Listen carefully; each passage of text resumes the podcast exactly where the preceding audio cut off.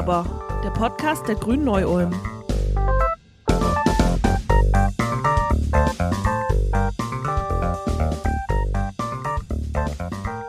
Gerade in Zeiten menschlicher Entfremdung ist es umso wichtiger, dass es sie gibt. Menschen, die sich für andere einsetzen, die in ihrer Freizeit für ein Gemeinwohl arbeiten und die sich engagieren. Dabei muss man den Blick nicht immer in die Ferne richten, wie unser heutiger Gast beweist. Neben einem 40-Stunden-Job ist sie sportlich und ehrenamtlich aktiv, als Ausschussmitglied beteiligt am Föhringer Kinderhaus Arche und sie ist Umweltbeauftragte in der evangelischen Kirche. Außerdem wirkt sie noch beim Frauentreff Ulm mit. Mit ihr wollen wir von Nu aber, dem Podcast der Grünen Neu-Ulm, uns heute unterhalten. Ich begrüße ganz herzlich Silvia Koch aus Föhringen. Schön, dass du dir heute die Zeit für uns genommen hast. Ja, vielen Dank für die freundliche Begrüßung. Ich freue mich natürlich heute hier zu sein und bin ziemlich aufgeregt. Ja, ich bin mindestens genauso aufgeregt, denn ich freue mich auch über jeden Gast, den wir bei uns haben. Und mit jedem kommen ja auch neue Erkenntnisse, neue Einblicke in andere Leben und so weiter. Und dein Leben, liebe Silvia, das hört sich ja jetzt erstmal auf den ersten Hörer total stressig an. Kannst du uns vielleicht einen kurzen Einblick geben, wie diese ganzen Bausteine an Beteiligung, an ehrenamtlichen Arbeiten und so weiter, wie das alles entstanden ist? Ja gut, also ich äh, muss dazu sagen, ich komme nicht ursprünglich aus Föhringen. Ich bin gebürtig aus dem Spreewald, habe da meine Kindheit und Jugend verbracht, bin dort zur Lehre gegangen. Ja, habe dann einfach nicht beruflich da meine Zukunft gesehen und bin einfach durch den Beruf hier runter in den Süden gekommen. Was ist denn deine Ausbildung oder dein Beruf, wenn ich fragen darf? Mein Beruf nennt sich, hat sich früher genannt Ver- und Entsorger und heißt heute Umweltfachkraft. Und da gibt es verschiedene Fachrichtungen, Trinkwasser, Abwasser, Abfall und Recycling.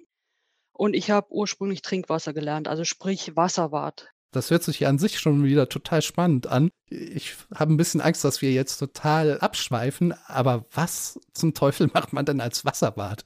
Man versorgt die Mitmenschen, die Mitbürger mit frischem Trinkwasser. Das ist relativ einfach. Okay. genau. Also, wie gesagt, es ist einfach Trinkwasseraufbereitung für den normalen häuslichen Gebrauch und in den meisten Fällen kommunal, klar. Bin aber nicht bei dem Thema geblieben, bin dann auch noch so ein bisschen im Abwasser gelandet, war da viele Jahre im Abwasser unterwegs, habe dort. Wortwörtlich oder bildlich gesprochen? beides, beides. genau. Ja, und jetzt bin ich im technischen Vertrieb, aber auch Wasserbehandlung, Wasseraufbereitung. Also das Thema Wasser verfolgt mich in alle Richtungen. Ja, also über die Ecke dann schon das Umweltthema oder ist es dann auf einem anderen Weg gekommen? Das hat mich teilweise immer wieder mit berührt, sage ich mal, aber nicht mhm. so, dass es für mich jetzt ganz bewusst und ganz präsent in den Vordergrund gerückt ist. Das kam jetzt eigentlich erst durch diese ehrenamtliche Tätigkeit, beziehungsweise ja, auch der Einstieg in die Grünen und überhaupt. Da kommen wir ja noch gleich ein bisschen näher drauf, aber picken wir uns jetzt das tatsächlich mal raus. Also ich habe, wenn ich das richtig verstanden habe, bist du Umweltbeauftragte bei der evangelischen Kirche Du hast da so eine Aktion geplant, eine Woche ohne Plastik. Kannst du uns vielleicht erzählen, wie es zu dieser Aktion gekommen ist, was es damit auf sich hat, wie man sich auch daran beteiligen kann? Ich bin als Umweltbeauftragte in der evangelischen Kirchengemeinde in Föhringen sozusagen offiziell eingetragen. Und die evangelische Kirche engagiert sich ja auch in Form von einem Umweltteam. Da gibt es auch Umweltbeauftragte in Bayern, in ganz Deutschland. Und in Bayern ist es so, die ELKB, also ist die Evangelisch-Lutherische Kirche Bayern, hat gemeinsam mit der Mission Eine Welt diese Aktion ausgerufen. Die Mission Eine Welt macht immer wieder Kampagnen und hat eigentlich schon vor zwei Jahren diese Aktion im Sinn gehabt, aufgrund von Corona jetzt verschoben auf 2022. Und das steht alles unter dem Motto, die Schöpfung not for sale. Und das fand ich total toll. Also wir als Umweltbeauftragte werden dann immer wieder von Aktionen angeschrieben oder darauf aufmerksam gemacht. Und ich habe gedacht, ich nehme das mal aktuell für mich als Plan in unsere Kirchengemeinde und rufe das mal aus in unsere Kirchengemeinde. Wobei ich jetzt den Bogen auch weitergeschlagen habe, nicht nur das in der Kirchengemeinde auszurufen, sondern auch bin mit dem Klimaschutzbeauftragten der Stadt Föhringen in Kontakt getreten und habe da auch auf die Aktion aufmerksam gemacht, um zum Beispiel auch Schulen da mit ins Boot zu holen. Also beteiligen kann sich jeder. Ich versuche da die breite Öffentlichkeit ranzukriegen.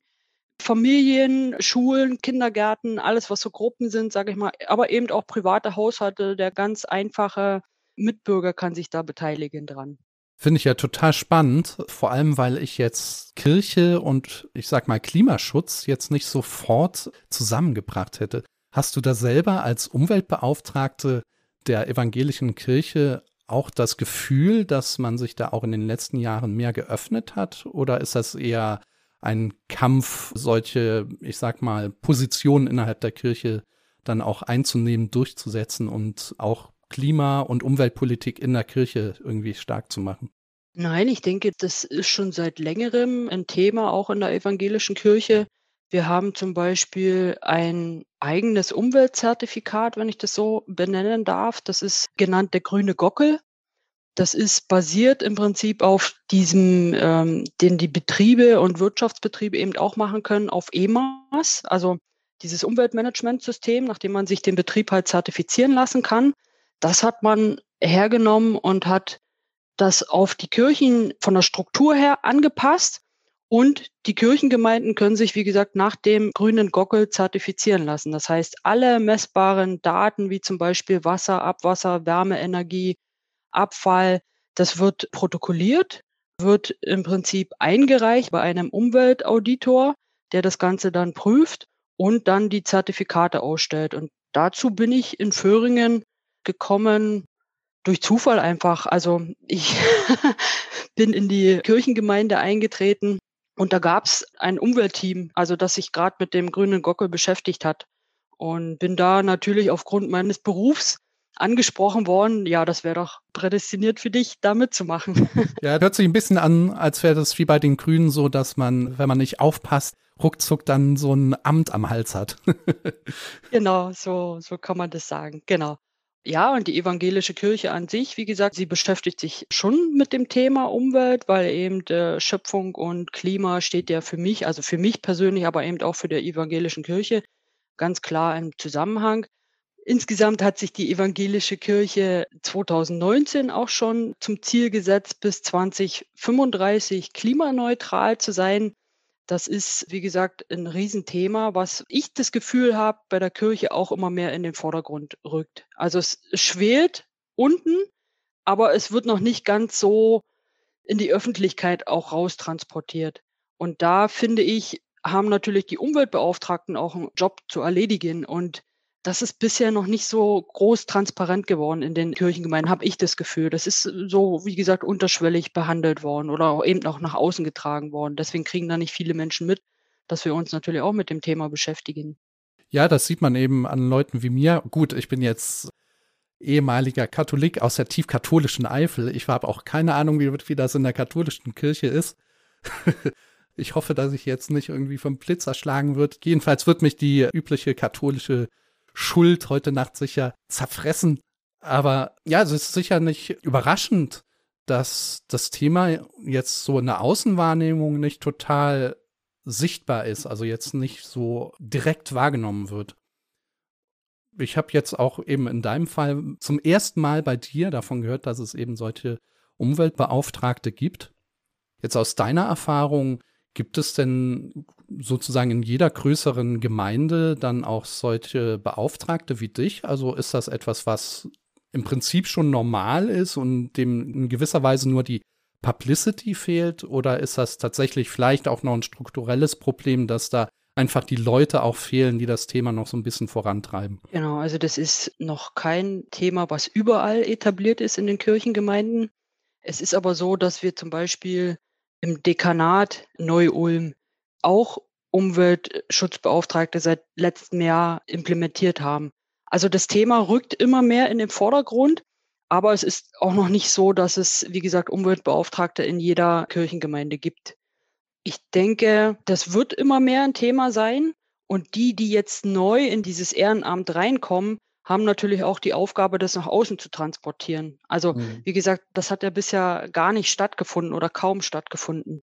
Jedenfalls total spannend und dieser Triftbewegung hin zum Klima- und Umweltschutz sind wir ja dann auch schon sehr nahe bei den Grünen, glaube ich. Und jetzt bist du auch selbst, was uns ja natürlich riesig freut, seit gut einem Monat Mitglied bei den Grünen und damit auch in unserem Kreisverband Neu-Ulm. Und die Grünen sind ja jetzt keine Partei, die jetzt wie die CDU oder die CSU eine Religion im Parteinamen trägt. Wie kam es jetzt zu deiner Entscheidung, ausgerechnet dieser Partei beizutreten? Und kannst du uns vielleicht auch etwas über die Vereinbarkeit von Kirche und grüner Politik erzählen? Also du hattest ja beispielsweise schon den Begriff der Schöpfung an sich schon genannt. Die Grünen. genau. Bin ich dazu gekommen. Also ich habe eine Bekannte kennengelernt, eine Freundin kennengelernt, die arbeitet bei den Grünen und dadurch bin ich eigentlich so richtig in Kontakt mit der grünen Arbeit gekommen. Und ich muss ganz ehrlich sagen, mich hat das fasziniert, wie die Grünen arbeiten, auch wissenschaftlich fundiert arbeiten, also nicht, sage ich mal, sich oder Personen überwiegend in den Vordergrund stellen, sondern tatsächlich das Thema, was zählt. Also all die Themen, die die Grünen sich auf die Fahne geschrieben haben, sind die Themen, die mich natürlich bewegen, wie klar Klimaschutz, aber auch als feministische Partei, als queere Menschen angesprochen. Rassismus ist für mich ein Riesenthema. Und da fühle ich mich mit den Grünen am nächsten, sage ich mal so. Und für mich war es bisher so, dass es tatsächlich so unterschwellig da war, aber nicht, also ich habe halt in meiner Suppe rumgerührt, sage ich jetzt einfach mal so ganz salopp. Und für mich ist jetzt der Zeitpunkt, wo ich sage, es ist fünf vor zwölf und wir müssen alle auf gut Deutsch den Arsch hochkriegen. Und ich will da einfach aktiv werden, ich will da aktiv auch nach außen wirken und ich will da einfach ein Teil davon sein, mitzumachen. Und wie gesagt, die Grünen sind für mich da am nächsten und aufgrund ihren Werten, mit denen sie sich beschäftigen, das sind ja auch Identifikationen über die Werte, das fand ich für mich einfach ja am ansprechendsten. Und dann hat es mich dazu verschlagen, auch Mitglied zu werden. Ja, und ich freue mich, dass du es jetzt tatsächlich geworden bist. Herzlich willkommen auch nochmal von mir bei uns. Danke. Am 8.3. feiern wir den Weltfrauentag und für uns Grüne als, was du ja schon gesagt hast, feministische Partei ist das ja ein ganz besonderer Tag, den wir auch im KV Neu-Ulm, also im Kreisverband Neu-Ulm, mit besonderen Aktionen begehen. Wenn man dich jetzt so in den sozialen Medien beobachtet, dann setzt du dich auch für Gleichberechtigung, für eine weltoffene evangelische Kirche ein.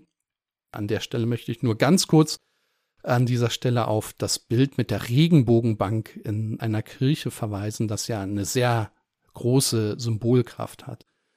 Wie wichtig sind für dich jetzt solche Aktionen, aber auch Tage wie eben der Weltfrauentag? Vielleicht auch als zweite Frage, wie können solche Aktionen auch Gläubige dazu bewegen, sich äh, mit grüner Politik, jetzt nicht unbedingt parteipolitisch grün, sondern allgemein auch grüner Politik zu beschäftigen und sich auch daran zu beteiligen? Also das Thema Weltfrauentag muss ich ganz ehrlich dazu sagen, bin ich eigentlich mit groß geworden. Also in der ehemaligen DDR, muss ich auch dazu sagen, war der Weltfrauentag eigentlich ein Riesenhighlight gewesen. Das empfinde ich heute zurückblickend auch schon, gut, damals war ich Kind, da empfindet man schon manche Dinge anders, aber da muss ich schon sagen, dass der Weltfrauentag, da wurde mit Fahnenappell und die Mütter wurden dann mit Blumen alle begrüßt und überschüttet. Fand ich, dass da der Weltfrauentag viel mehr im Fokus stand, wie es heute ist. Und natürlich ist es so, die Gleichberechtigung, ich bin ein Mensch, ich bin, meine Ader ist da drin, Gleichberechtigung zu schaffen oder beziehungsweise das, was ich tun kann, dass ich keinen benachteilige. Also egal, ob das jetzt im Verein ist oder so, ich habe immer versucht, irgendwo die Menschen alle auf eine Ebene zu heben und keinen zu bevorzugen oder zu benachteiligen. Und ich denke, die Frauen heutzutage sind nach wie vor nicht gleichberechtigt in der Gesellschaft. Ich brauche, also ich kriege da ganz ehrlich einen dicken Hals, wenn ich dran denke. Ich bin im technischen Bereich unterwegs, beruflich. Wenn ich aber vergleiche, was ich leisten muss und was Männer leisten müssen und teilweise ein höheres Gehalt bekommen als ich, dann ist das schon ziemlich ärgerlich. Auf der anderen Seite bekomme ich es natürlich mit im Kinderhaus. Erzieherinnen, die teilweise oder nicht teilweise, die müssen eine fünfjährige Ausbildung machen, was ja eigentlich, sage ich mal, im Studium entspricht. Und mit dem, was sie letztendlich bezahlt werden, das steht nicht in der Realität zu dem, wenn ich sehe, ein ungelernter, eine ungelernte Fachkraft steht am Fließband irgendwo in der Automobilindustrie Und das finde ich einfach sowas von ungerecht, wo ich sagen muss, da müssen wir Frauen oder beziehungsweise auch die Männer natürlich, äh, das muss viel bewusster werden und auch noch viel mehr angesprochen werden, dieses gesamte Thema. Also dem kann ich nur zustimmen. Bei mir persönlich ist es so, ich muss auch sagen, ich bin mir jetzt mal dieses Themas Gleichberechtigung, Feminismus und so weiter. Also klar, das spielt schon im Hintergrund so eine Rolle, man weiß das, aber also es gibt ein Wissen und es gibt ein Wissen und ich habe das, dieses wirkliche Wissen habe ich wirklich erst so richtig aufgenommen mit der Geburt meiner beiden Töchter. Also da habe ich mir dann Gedanken gemacht, also wie soll denn die Zukunft aussehen von den beiden? In was für einer Welt will ich, dass die beiden leben? Welche Chancen sollen die haben? Wie soll die Welt da draußen, unser Erdball sozusagen aussehen? Möchte ich, dass die in einer Welt mit einer AfD, die am liebsten die Frau am Herd hätte, leben müssen? All solche Fragen, die haben mich total politisiert. Und deswegen kann ich irgendwie, also ich glaube, dass es eine sozusagen eine unpolitische männliche Mehrheit gibt, die sich da schlichtweg keine Gedanken drüber macht. Und ich glaube, an dem Punkt muss man eben wirklich hart dran ansetzen, dass man auch die Leute erreicht. Also ich glaube nicht mehr, dass das bösartig ist oder so, sondern dass man da wirklich das einfach, wie du sagst, bewusst machen muss, dass es diese Ungleichheit einfach gibt und dass man da ganz dringend in einer ja eben gleichberechtigten, fairen und äh, sozial gerechten Gesellschaft einfach auch für die Frauen, aber im Prinzip für jede andere marginalisierte Gruppe, für alle Menschen aus, sei es jetzt, ob sie queer sind, ob sie andere Hautfarben haben, ob sie irgendeinen anderen ethnischen Hintergrund haben und so weiter und so fort, ob sie arm sind, dass sie eben die gleichen Chancen haben wie ich als mittlerweile alter weißer Mann eben auch. Genau. Was mir auch aufgefallen ist, also mir waren ja die ganzen Themen auch nicht so bewusst. Und jetzt auch in den letzten zwei Jahren, als ich mich mit den Grünen immer mehr beschäftigt habe, ist es auch, boah, da sind Themen aufgegangen für mich, wo ich sage, boah, das hat man früher gar nicht so betrachtet. Einfach, man hat halt irgendwo seinen Stiefel gelebt und die Themen sind gar nicht bewusst. Und ich muss auch dazu sagen, was mir so teilweise aufgefallen ist, dass ich es traurig finde, dass auch Frauen selber das manchmal gar nicht bewusst ist, was sie da eigentlich leisten und wie viel sie da leisten und wie viel davon eigentlich gleichberechtigt ist oder nicht. Dass selbst die Frauen das sogar vergessen in dem alltäglichen Leben. Und das ist einfach das, das muss auch jeder Frau irgendwo bewusst sein, dass sie immer mehr leistet oder in den meisten Fällen immer mehr leistet als andere, um an den Punkt zu kommen und eben ungleich bezahlt zu werden, den Haushalt bewältigt, die Erziehung, die Kindererziehung zum größten Teil alleine bewältigt. Das waren ja alles frühe Aufgaben, das hatte der Mann gar nicht gemacht. Und die Frau hat dafür nichts bekommen, gar nichts. Also außer vielleicht am Weltfrauentag einen Blumenstaus. Aber den gab es immerhin. ja, den gab es immerhin, genau. Ja, aber das ist, ich denke, wie gesagt, auch Frauen sollten sich das auch wieder mehr bewusst machen. Das finde ich teilweise ein bisschen traurig, dass viele Frauen das gar nicht mehr so wahrnehmen. Ja, also ich glaube und hoffe aber auch, dass wir schon im Moment auch an so einer Schwelle sind, in der dann eben diese ganzen Themen auch schon in den Vordergrund rücken. Also ich weiß auch nicht genau, ob es daran liegt, dass diese allein schon mit den sozialen Medien die Vernetzung untereinander deutlich besser ist, dass man viel, viel mehr wahrnimmt. Also man wird ja natürlich auch gleichzeitig mit viel mehr Desinformation zugeschüttet.